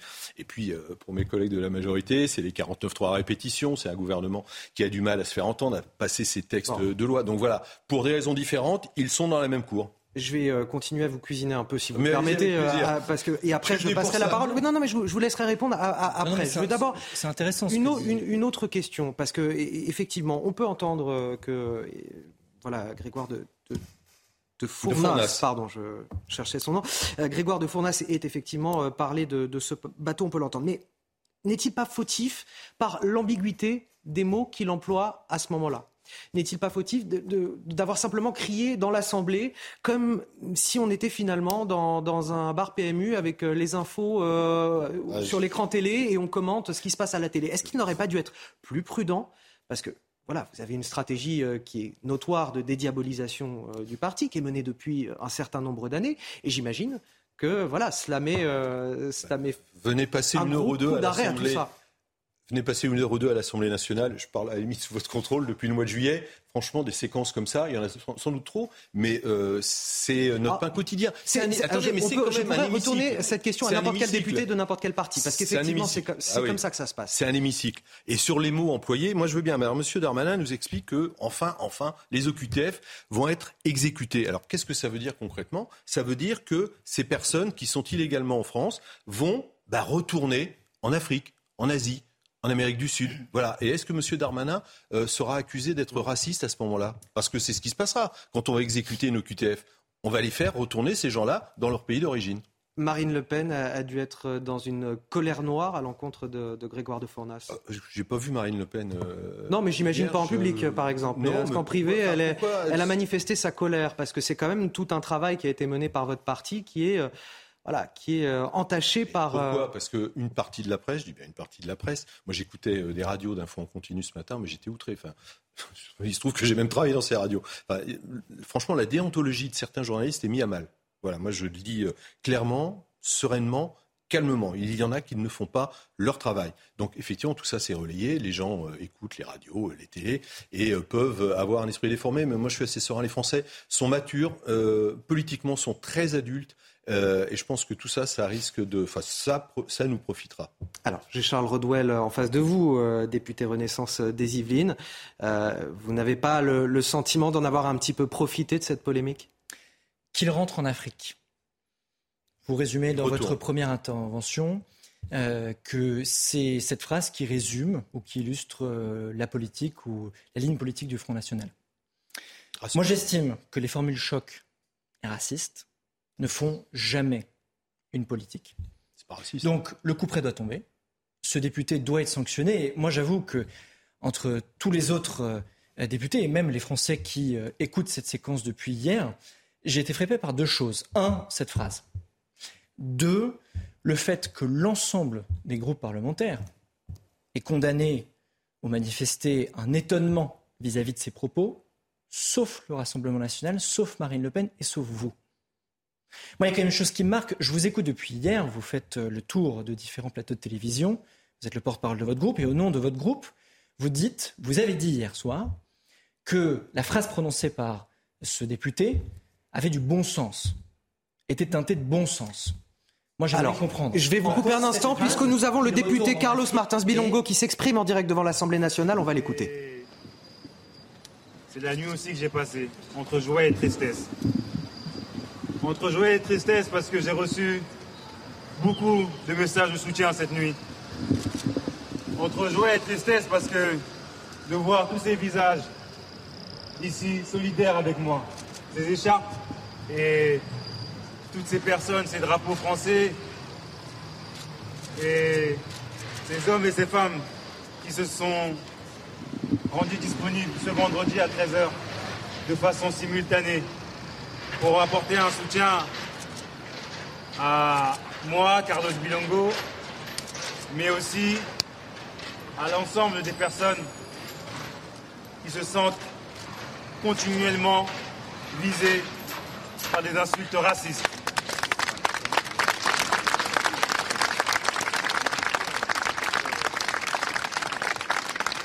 Ma personne a été attaquée et elle a attaqué aussi la personne, des personnes aussi qui me ressemblent. C'est des millions de Français qui ont été attaqués hier. Et le fait que je sois député, cette phrase a été captée en vidéo. Et vous savez, toute la nuit, j'ai reçu différents messages et différents mails de personnes qui m'ont dit Monsieur Bilongo, vous êtes député, vous avez de la chance. Moi, cette insulte, c'est tous les jours, quand je vais au travail. Je me lève à 4 heures du matin, je suis comme de ménage, je travaille dans le métier du service, restaurateur, et continuellement j'ai des insultes. Et aujourd'hui, j'ai la chance de pouvoir répondre et d'avoir tous ces médias en face de moi. Et j'aimerais vous dire que des millions de Français, des millions de Français se font insulter. Et c'est une violence inouïe. C'est une violence inouïe. Et le propos que j'évoquais pendant ma question au gouvernement est en rapport avec des, êtres humains, des hommes et des femmes et des enfants qui sont en mer, encore à l'heure où je vous parle. Ils veulent juste bénéficier de la vie de tout un chacun. Certains ont eu la chance de naître en France, comme moi, j'ai eu la chance de naître dans un pays en paix. D'autres n'ont pas eu la chance que j'ai eue. Et pourtant, je ne sais pas si je la méritais, moi, cette chance. Est-ce que toutes et tous qui sommes ici, français ou pas, l'avons mérité? C'est là la question. Mais je pense que les valeurs de gauche qui nous réunissent toutes et tous ici nous prouvent que nous sommes humanistes. Et j'aimerais pas être encore plus long, mais je vous remercie toutes et tous. Et ensemble, nous allons faire bloc contre le racisme, contre les personnes de couleur, contre les orientations sexuelles, contre le genre. En 2022,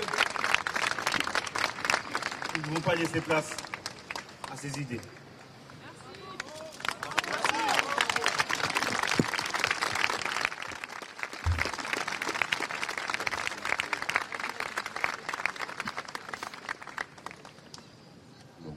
Allez, retour sur le plateau de, Midi News. Je vous redonne la parole, Charles Rodwell, mais est-ce que vous n'avez pas le sentiment, néanmoins, d'une théâtralisation à outrance de cet incident?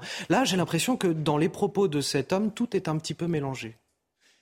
Moi, cette théâtralisation, on la connaît depuis euh, le début du, mandat et je comprends absolument le choc et l'émotion qu'a pu ressentir ce député, Carlos euh, Bilongo, une partie de son groupe Maintenant que cet événement a eu lieu, je crois qu'il y a quand même quelque chose à dire. Ça fait des semaines que l'on voit la LFI et le Rassemblement national voter ensemble les motions de censure contre le gouvernement et la majorité.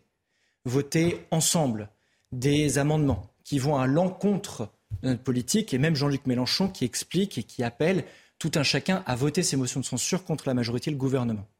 Maintenant que cet événement a eu lieu, je pense qu'il est important que chaque groupe parlementaire de la NUPES, de la LFI, en tire les conclusions et en tire leurs responsabilités. il est important pour vous, j'imagine, de diviser ça entre, entre le Rassemblement national et la France insoumise. Néanmoins, euh, est-ce que vous n'avez pas l'impression qu'on ne peut pas ramener aussi cette question euh, euh, du débat autour du racisme qui semble être de toute façon contesté formellement par le Rassemblement national et par la personne même qui a prononcé ces propos et les ramener sur le terrain du politique? Et dire qu'on peut contester euh, ce que dit euh, Grégoire de, Fournas sur ces, sur ces migrants euh, qui sont en Méditerranée? Rappelez, ramenez ça sur le plan politique peut-être que sur le plan de, de, l'attaque raciste qui n'a manifestement pas forcément lieu d'être si on entend les, députés du Rassemblement national.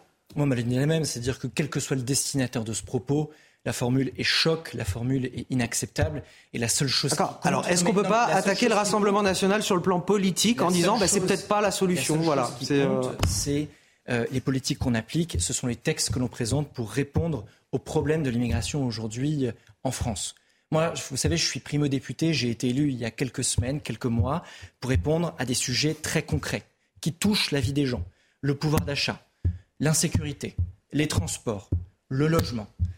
Et jour après jour, les deux partis, les deux groupes parlementaires extrêmes de cet hémicycle, aujourd'hui le Rassemblement national qui a battu tous les records, hier la France insoumise, polémique et bloque notre action parlementaire à l'Assemblée. Oui, les propos qu'on voit ici sont condamnables et inacceptables. Et évidemment, est-ce condamnable, c'est condamnable, c'est d'un point de vue moral ou judiciaire? Parce que est-ce que c'est du racisme? C'est ça la question que je vous pose. Est-ce qu'on ne peut pas ramener ça sur le plan politique? Est-ce que c'est du racisme les Non, mais si on le ramène sur le plan politique, aujourd'hui, à 14h30, le bureau de l'Assemblée nationale, là je vous parle politique, se rassemble pour définir la sanction qui va être définie à l'encontre de ce député. Aujourd'hui, il doit être sanctionné. Ah, ben, il doit évidemment être sanctionné. Il doit évidemment être sanctionné. 22 députés vont se rassembler tout à l'heure dans le bureau de l'Assemblée nationale pour définir une sanction. Tous les députés, tous les groupes parlementaires, sauf celui du Rassemblement national, a d'ores et déjà condamné les propos de Grégoire de Fournas. Il doit être sanctionné et à 15h30, nous serons dans l'hémicycle pour cela. Et je voterai, comme l'immense majorité de mes collègues, les sanctions à l'encontre de ce député. Alors, il y a plusieurs choses à dire. Euh, déjà, il nous, il nous, reste 30 secondes, ce sera un tease de. Non, non, mais après, après je vous redonnerai la parole. À la fois sur les propos qui viennent d'être tenus par mon collègue de la France Insoumise, parce que là, on voit très clairement qu'on déplace le débat. On n'est plus dans ce qui s'est passé hier à l'Assemblée nationale. C'est la France est raciste. Je suis victime d'un racisme. Moi, je pense pas que la France est raciste, mais je suis victime, comme d'autres, d'un racisme au quotidien. On n'est déjà plus dans la séquence d'hier. Et quand j'écoute mon, mon, collègue de la majorité, pareil. Là, on renvoie sur ah vous votez euh, des motions de censure avec la France insoumise. On a déjà l'impression que ce qui s'est passé hier dans l'hémicycle, c'est derrière nous. Et c'est normal parce qu'il n'y a absolument rien. On va y revenir dans un petit instant. On reviendra sur, ce, débat. On aura aussi d'autres réactions à entendre. Vous restez avec nous sur CNews, dans Midi News. On est ensemble jusqu'à 14h. Un député du Rassemblement national accusé de racisme. On continue à en parler dans un instant avec mes invités, Benjamin Morel, Naïma Fadel, Philippe Ballard, député du Rassemblement national de l'Oise, et Charles Rodwell, député Renaissance des Yvelines. Mais tout d'abord, le rappel de l'actualité, c'est avec vous, Audrey Berthaud. L'inflation en France cette année, votre repas de Noël risque de coûter euh, plus cher. Les produits d'origine animale et en particulier le foie gras sont les plus touchés par la hausse globale des prix. Le saumon fumé, les fruits de mer et le champagne également ont vu euh, leur prix augmenter. Euh, la guerre en Ukraine mais aussi la grippe aviaire ont fait gonfler les prix. Le groupe EDF a revu à la baisse son estimation de production nucléaire pour cette année. En cause, l'arrêt plus long prévu de quatre réacteurs ainsi que le mouvement social dans les centrales. EDF ne s'est pas exprimé sur l'impact financier pour les consommateurs. Et puis le premier vol habité de la capsule spatiale de Boeing est encore repoussé. Le décollage du Starliner est maintenant prévu pour le mois d'avril. Ce vol transportera deux astronautes de la NASA qui devraient rester environ deux semaines dans la station spatiale internationale.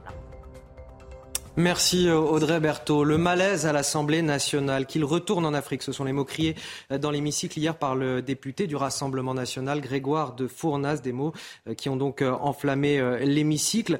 Écoutez la réaction il y a quelques instants, à 13h, était organisé un, rassemblement de la France insoumise devant le Palais Bourbon. La réaction de Carlos Martins Bilongo, c'est lui qui s'exprimait, qui posait une question au gouvernement au moment où ces mots ont été criés par Grégoire de Fournas. Il s'est exprimé il y a quelques instants, je vous propose de le réécouter et on réagit juste après sur ce plateau.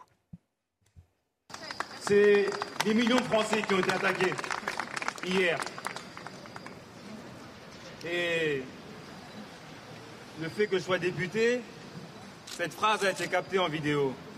Et vous savez, toute la nuit, j'ai reçu différents messages et différents mails de personnes qui m'ont dit Monsieur Bilongo, vous êtes député, vous avez de la chance. Moi, cette insulte, c'est tous les jours quand je vais au travail. Je me lève à 4 h du matin, je suis femme de ménage, je travaille dans le métier du service, restaurateur, et continuellement j'ai des insultes. Et aujourd'hui, j'ai la chance de pouvoir répondre et d'avoir tous ces médias en face de moi. Et j'aimerais vous dire que des millions de Français, des millions de Français se font insulter. Alors Philippe Ballard, ces euh, propos vous font réagir? Bah, C'est ce que je vous disais tout à l'heure, c'est intéressant parce qu'on voit qu'il déplace déjà, on n'est plus dans la séquence d'hier, il déplace euh, sa démonstration sur un autre terrain, la France serait raciste, ce que je ne pense pas. C'est-à-dire que la séquence qu'on a vue hier avec les mots employés, euh, je rappelais tout à l'heure, moi quand j'ai vu tout de suite bondir les députés et les filles qui étaient derrière mon collègue qui posait la question, tout de suite j'ai compris ce qui allait se passer. Enfin voilà, ils avaient trouvé un os à ronger, ils ont interprété les propos qui étaient tenus et qui ne sont pas racistes, puisque encore une fois, ils ne s'adressait pas, il faudrait être cintré quand même pour faire ça, hein. euh, il ne renvoyait pas sa couleur de poids, ses origines, euh, mon collègue euh, de la France insoumise. Mais ils se sont dit, là, on va pouvoir faire oublier quelque temps nos déboires affaire Katnas, nos déboires au sein de la NUPES avec Bayou, et puis nos déboires globaux. Donc ils se sont engouffrés dans la brèche, comme ce que, et je regrette encore une fois, le parti de la majorité a dit, parce que pas, ce ne sont pas des propos raciste. J'insiste bien là-dessus. Et quand vous me disiez, vous, vous parlez de bon sens, mais qu'est-ce que ça veut dire? Ça traduit une politique de fermeté en matière d'immigration. C'est-à-dire que ceux, parce que, attendez, il faut aller plus loin, ceux qui sont sur le bateau, ils n'ont pas de visa. On est tous d'accord, je pense. Donc, s'ils arrivent en France, ils vont déposer pour la plupart, une demande euh, d'asile politique. On sait très bien que les deux tiers sont refusés. Donc, logiquement, ils devraient être expulsés. Donc, on va reprendre la phrase, ils retourneront en Afrique. Voilà. Si M. Darmanin met sa politique à exécution, parce que c'est ce qu'il nous dit, les OQTF vont être expulsés, ils vont retourner dans leur pays, alors en Afrique, en Asie, en Amérique du Sud. Est-ce que M. Darmanin sera accusé de racisme? La grande différence entre vous et nous, j'aurais dit, c'est que nous, on n'utilise pas de formule choc et raciste. Si c'est Mais c'est pas raciste. Pour appliquer notre politique. Qu'est-ce qu'il y a La grande différence entre vous et nous, c'est que nous, on essaie d'apporter des solutions concrètes. Comme hier, le projet de loi qui a été proposé et présenté par Gérald Darmanin sur la question de l'immigration. Avec un appel d'air fantastique puisque vous régularisez euh, les sans-papiers. Absolument. Non mais là encore, vous voyez, on est sur un plateau. C'est ce qu'il dit. C'est absolument pas ce qui a été présenté hier. Vous, vous pointez du doigt un problème et vous l'entretenez. Interview du Vous savez quoi De toute façon, je pense que voilà, vous ne vous entendrez pas sur cette question. On va prendre peut-être un, petit peu de recul et donner la parole à Benjamin Morel qui est sur ce plateau. Mais, justement, c'est-à-dire qu'on ne peut pas s'entendre sur cette question entre guillemets parce que qui le retourne en Afrique Que qualifie le il Le compte rendu intégral a euh, décidé que c'est un il avec un euh, sans s. Donc, est-ce que ça qualifie un député? Est-ce que ça qualifie un bateau? En réalité, c'est une ah, question je pense Que ça paraissait quand même assez clair qu'il ne s'agissait pas. Mais, mais, c'est clair pour vous, ce ne sera pas clair pour quelqu'un d'autre. En réalité, comme la chose est fondamentalement, mais ils sont responsables de cette ambiguïté. Fondamentalement ambiguë. Eh bien, à ce moment-là, entre guillemets, chacun peut y mettre ce qu'il veut et peut politiser comme il le souhaite. Il faut bien voir ça. Et donc, ce faisant, il n'y a pas de solution. Après, euh, ça, en revanche, des conséquences juridiques, c'est-à-dire qu'il faut voir que les propos qui sont tenus dans l'hémicycle euh, sont frappés sous le coup d'irresponsabilité. Vous pouvez dire ce que vous voulez dans l'hémicycle si vous ne créez pas un désordre parlementaire et si vous n'insultez pas un collègue. Si jamais on considère que c'est le bateau, qu'on juge que c'est raciste ou pas, juridiquement, en fait, on s'en moque un peu. C'est-à-dire que de toute façon, on ne peut pas poursuivre ses propos devant un juge. En revanche, si vous visez un collègue, là, vous rentrez dans une logique où il peut y avoir des sanctions. Donc, il y a ce qu'a voulu dire le député et il y a l'interprétation que va en faire tout à l'heure le bureau et ensuite, par assis levé, si on à une sanction. C'est une faute politique de ce député Eh bien, à ce moment-là, il pourra y avoir potentiellement des sanctions et ce sera le bureau qui décidera ce qu'a été euh, ces propos. Et là, entre guillemets, tout d'un coup, ils prennent une couleur que n'avait pas forcément voulu donner le député. Ça, c'est un autre débat. Est-ce que c'est une faute politique? La réponse est oui. Parce qu'en réalité, dès le moment où vous sortez une telle phrase, même si vous ne pensez pas à votre collègue en face, vous pouvez penser que cette phrase va être interprétée autrement que vous la pensez. Et donc, à ce moment-là, que vous allez pouvoir rentrer dans les turbulences que l'on connaît. Et c'est ça, entre guillemets, un politique qui est un politique rodé. C'est pas quelqu'un qui exprime quelque chose qu'il pense en pensant que ce qu'il pense ne posera pas problème. C'est quelqu'un qui exprime quelque chose et c'est d'avance quelles conséquences ça va pouvoir avoir, comment est-ce qu'on va l'interpréter ou le réinterpréter et qui est capable d'en jauger les conséquences. Alors je voudrais qu'on écoute Grégoire de Fournas qui était chez euh, Pascal Pro ce matin et qui s'est expliqué. Je crois en tout cas que le, que le, député de la France Insoumise qui posait la question a compris les choses comme, comme moi je bah, vais les dire. Le parce que dans sa réaction, pas au départ, dans sa réaction, dans sa réaction il dit non, non, parce qu'évidemment il n'est pas d'accord sur le fond politique, et après reprend sa question. Et c'est ensuite qu'il y a, a l'agitation autour de lui où il comprend qu'il y a peut-être un, un coup à jouer. Est-ce que vous avez le sentiment, Naïma M. Fadel, qu'il y avait un, coup à jouer de la part des députés LFI sur cette question? Ah bah Complètement. Je rejoins complètement ce que vient de dire euh, euh, Benjamin. Et euh, effectivement, il y a un effet aubaine pour LFI. Et LFI, vous savez, son, mode de fonctionnement, c'est aller chercher la colère. C'est au contraire manipuler, c'est ça, c'est faire le buzz, c'est communiquer. Et puis, on voit bien la scène d'ailleurs. On voit bien comment la, scène, comment elle s'est traduite derrière ce, député de LFI. Et puis là, la théâtralisation qu'il y a eu devant l'Assemblée nationale est extrêmement scandaleuse. Laisser entendre que les Français sont racistes, c'est faux et c'est une honte de, la part de LFI. Parce que moi-même, qui ne suis pas euh, d'origine française, je peux vous dire que c'est faux de dire que les Français sont racistes. Moi-même, je peux vous le dire, je n'ai jamais rencontré de, racisme. Et s'il y a du racisme, effectivement, mais c'est une minorité qui est raciste. Donc laisser entendre et se servir de ce qui s'est passé pour accuser les Français d'être racistes et dire qu'il y a des millions de Français aujourd'hui qui subissent le racisme, c'est extrêmement scandaleux et regrettable. Alors, je voudrais qu'on écoute également euh, Stanislas Guérini, euh, qui explique que euh, Grégoire de Fournas a un, problème pathologique avec les gens de couleur. Et vous allez répondre à ça, peut-être, Philippe Allard qu'il retourne en Afrique. C'était une forme de, cri du cœur, ça a été dit pour être entendu assez distinctement. Ce n'est pas à nous de dire si euh, ce monsieur est raciste au singulier ou raciste au pluriel. C'est un multirécidiviste, en réalité, des propos euh, racistes. Vous savez, moi, je, suis venu avec les tweets de ce monsieur. Euh, il dit sur Internet, sur Facebook, est-ce que j'ai le droit de me demander si à Lormont, il reste encore des blancs? Parce que j'ai pas envie d'être le seul là-bas si Erwan veut être avec des Noirs, il répond à quelqu'un qui se pose des questions, il peut aller en Afrique. Où sont les masques Dans un conteneur en route vers l'Afrique. Ce monsieur a un problème pathologique en réalité. Il peut y avoir même un débat sur ce monsieur tient des propos racistes ou pas, c'est hallucinant. Et donc, si Marine Le Pen veut nous faire croire une seconde à son entreprise de dédiabolisation, mais qu'elle exclut dans la seconde ce député. Alors on a Stanislas Guérini, donc le ministre de la transformation euh, qui, euh, qui, voilà, qui reprend d'autres tweets, d'anciens tweets de ce, de ce député pour euh, poursuivre cette accusation de racisme.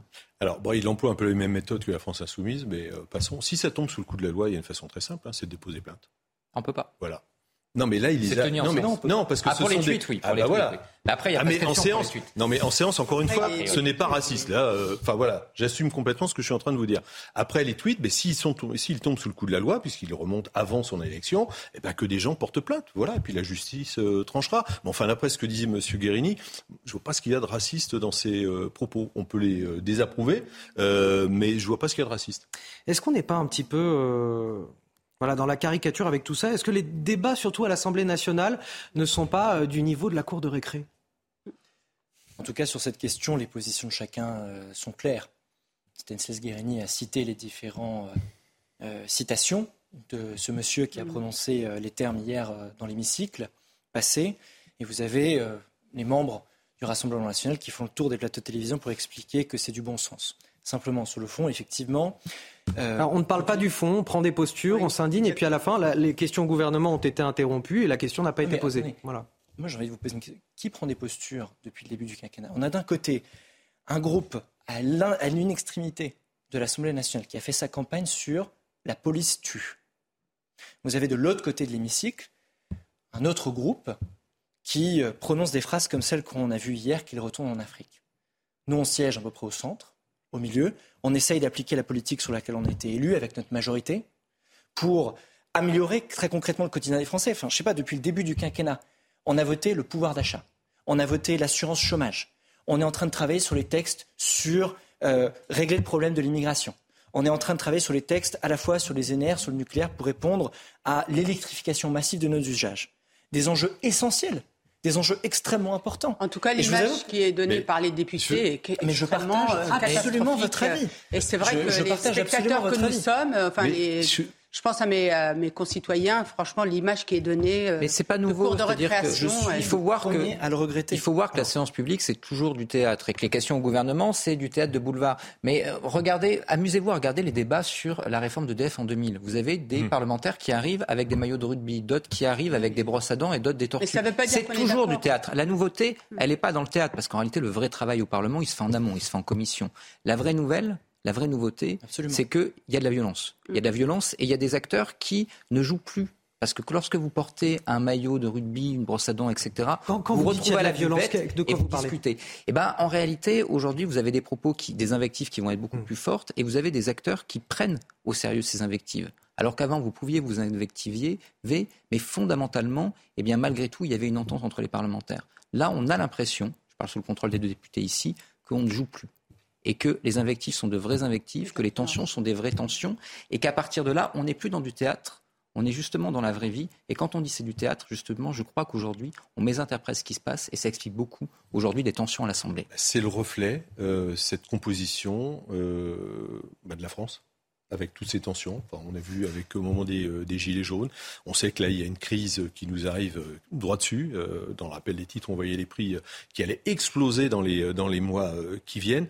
Mais j'aurais quand même revenir sur ce que vous disiez, M. Roduel. Mais est-ce que vous comprenez quand même qu'il y a eu des élections, que vous n'avez plus la majorité absolue et qu'il y a des oppositions qui ne sont pas forcément d'accord avec tous les projets que vous présentez. Ça s'appelle juste la démocratie. Alors on en a voté, vous voyez, le pouvoir d'achat, euh, au mois de juillet on l'a voté. Mais les autres, non, on censure, oui, parce que le budget, il est mauvais, parce que le projet de loi de finances sur la sécurité sociale, il est mauvais. On va attendre euh, le projet de M. Darmanin. La retraite, c'est clair, ça sera non. Donc on se fait qu'il y a des oppositions dans cet hémicycle. C'est le reflet tout simplement du vote des Français. Donc vous ne pouvez pas vous offusquer en disant, nous on applique notre programme, oh les méchants, ils ne le votent pas. Bah non, parce qu'on est dans l'opposition. Je reprends juste l'exemple que vous avez pris tout à l'heure on a commencé à aborder le projet de loi sur l'immigration. Avant même de connaître le contenu du texte, je ne suis même pas sûr que ça vous intéresse, vous avez dit c'est une régularisation massive des sans-papiers. Bah, c'est un des articles. Moi, je regarde, si vous voulez, l'objet du projet de loi. Simplification de l'application des OQTF. Moyens massifs mis dessus. Sanction massive du travail illégal. Effectivement, accompagnement d'un certain nombre d'émigrés dans des métiers qui dépendent des immigrés. Si vous, le, si vous refusez d'admettre ce fait, c'est que vous n'avez jamais mis les pieds dans un restaurant ou dans un hôpital. C'est réduction massive du nombre de recours. Aujourd'hui, le gros problème de l'application des EQTF, quand même, c'est qu'aujourd'hui, une personne victime ou euh, pointée ou sanctionnée dans un EQTF, à 12 recours possibles. Jusqu'à 12 recours. On il n'y en aura plus que 4. C'est l'une des mesures qu'on va mettre ensemble. Et avant même de rentrer sur le fond du débat, comme vous le faites tous les jours ici, vous, Monsieur Ballard, le seul propos que vous avez, c'est de dire que c'est un projet de loi de régularisation massive. C'est ça que je dénonce. Alors, moi, je dénonce absolument pas le fait qu'on ait été. Vous avez une légitimité qui est égale à la mienne. Vous avez été élu sur votre circonscription, j'ai été élu sur la mienne. Moi, ce que je dénonce, c'est pas le fait qu'il y ait une majorité et deux oppositions. Ce que je dénonce, c'est que plutôt que d'aller sur le fond des débats, sur le fond des textes, sur lesquels on passe des heures en commission et dans l'hémicycle, c'est la posture que vous prenez sur ce plateau, sur un projet de loi qui va être majeur. Je vais en reparler, mais jusqu'au moment du 49-3, enfin moi je veux bien, Emmanuel Macron, Elisabeth Borne, la majorité, depuis même les Gilets jaunes, et alors depuis euh, Elisabeth Borne, vous lui dites, on va co-construire, on va respecter les oppositions, on va aller piocher partout non, mais il n'y a rien de tout ça. Tout ça, c'est du vent, c'est du flanc. Vous avez retenu aucun, aucun, aucun amendement. Voilà, c'est une. Vous êtes dans une posture. C'est à la trique que vous faites avancer euh, ce Parlement. je vais vous répondre. Concernant et concernant le projet de loi de M. Darmanin, on ne connaît pas, on ne connaît pas encore. Simplement, juste une chose. Vous savez, un projet de loi, il y a des articles dedans. Alors s'il y a des articles qui nous paraissent, qui nous paraissent concevables, vous parliez de ces 12 critères amenés à 4, on en discutera en réunion de groupe. Pourquoi pas? Par contre, dans ce même projet de loi, s'il y a un article, et il y en aura un, pour régulariser tous les clandestins, non, c'est sûr que c'est non. Vous êtes, Donc le projet de loi global, déjà si vous pas de la posture que vous avez prise en tout début de ce débat.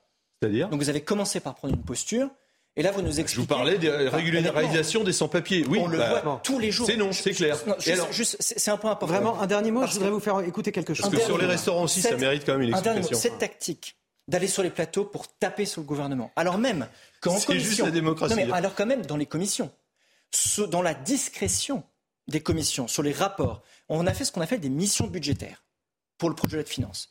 Le Rassemblement national a émis des avis favorables sur une grande partie des missions budgétaires du projet de finances présenté par le gouvernement. Je pense par exemple au commerce extérieur. Noir sur blanc, le commissaire en commission des affaires économiques dit on est pour. Et ensuite, vous allez sur les plateaux, vous allez dans l'hémicycle dire on est contre. Non mais attendez, c'est cette posture. on va, va pas refaire la bataille parlementaire ici. Si vous il y aurait tellement, il y aurait tellement à dire. Je voudrais vous faire écouter parce qu'on arrive à la fin de l'émission. Je voudrais vous faire écouter Gérald Darmanin, euh, puisque tout à l'heure le bureau de l'Assemblée nationale va se réunir à 14h30 pour décider d'une éventuelle sanction à l'égard de Grégoire de Fournas. Écoutez ce qu'en pense Gérald Darmanin, le ministre de l'Intérieur. Moi, je signerai cette pétition. Euh, je pense que cet après-midi, le bureau de l'Assemblée nationale, je ne suis pas membre du Parlement tant que je suis ministre, mais euh, j'espère prendra la décision euh, la plus forte pour sanctionner euh, ce député du Rassemblement national. C'est une suspension pour 15 jours, c'est le règlement euh, de l'Assemblée nationale. Parce que l'Assemblée nationale ne peut pas juger de la présence ou non des députés dans l'hémicycle, seuls les électeurs peuvent le faire, il n'y a aucun doute. Je pense que la question de sa démission se pose pour lui, en, conscience. Voilà, il nous dit la question de sa démission se pose. Non, mais pourquoi? Bah, je vous pose la question. Non, mais pourquoi juste? Simplement, pourquoi devrait-il démissionner? Enfin voilà, encore une fois, il n'y a aucun propos raciste qui a euh, prononcé euh, hier dans l'hémicycle. On remet tout simplement euh, ce dossier de l'immigration complètement à contrôler à l'heure actuelle via cette question sur le devant de la scène. Pas de démission, pas, de sanction non plus à 14h30 Ah bah, ah bah c'est pas. on va voir ce que décide le bureau. Mais enfin, parce que moi, je veux bien un député Renaissance qui fait un salut nazi dans l'hémicycle. Il n'y a pas de sanction. Si là, il y avait une sanction, ça serait un petit peu fort de, café. Une toute dernière question, il nous reste 50 secondes, mais ça arrive quand même mal. répondre au restaurateur, parce que c'est la tarte à la crème, hein, cette histoire. Bon, non, parce que c'est encore un, autre débat. Mais, mais fondamental. Si, si, parce que ça se pose dans les grandes métropoles. ça se pose il, reste 40 secondes, s'il vous plaît. Il n'y a pas du tout ce genre de problème. Par contre, une serveuse, si vous voulez, qui a 20, 21 ans, qui travaille dans un restaurant de Paris d'une grande métropole, avait été obligée de reprendre, parce qu'elle n'aura pas les moyens de se payer un logement en centre-ville, de faire un quart d'heure, de faire une demi-heure, un quart d'heure de transport en commun où elle va risquer euh, pour elle, pour euh, son indignité demain, physique. Demain, c'est sûr qu'elle prendra pas. Demain, le, Rassemblement national, Philippe Ballard, si on n'améliore pas les conditions de travail. Demain, le Rassemblement national aura un nouveau président. Demain, le Rassemblement. S'il vous plaît, messieurs. Juste les bonnes questions. Bon, je voulais vous poser une question sur ce qui va se passer demain pour le Rassemblement national. Est-ce que ça prêtera bah, Oui, le Congrès. effectivement, vous aurez, euh, vous aurez demain un nouveau président du Rassemblement national. Ça arrive au mauvais moment, cette histoire. Mais non, enfin, encore une fois, je suis extrêmement serein. Les Français sont intelligents, ils ont une politique, une, en créant Enfin, c'est en eux. Donc, ils vont très bien se rendre compte qu'on est face à une mascarade, une manipulation, et qu'il y a deux camps. Il y a le camp des immigrationnistes d'un côté, et puis il y a le camp euh, des patriotes, des souverainistes et de ceux Philippe qui Ballard, serein, député du Rassemblement national de l'Oise, face à Charles Rodwell, député Renaissance des Yvelines. Merci à, tous les deux d'avoir accepté de, discuter de tout ça euh, sur notre plateau. Merci également à Benjamin Morel et à, Naïma Mfadel. On arrive à la fin de cette émission. Midi News, c'est fini, mais dans un instant, Vous retrouvez Clélie Mathias pour la belle équipe et le journal bien sûr de Nelly Denac. À tout de suite.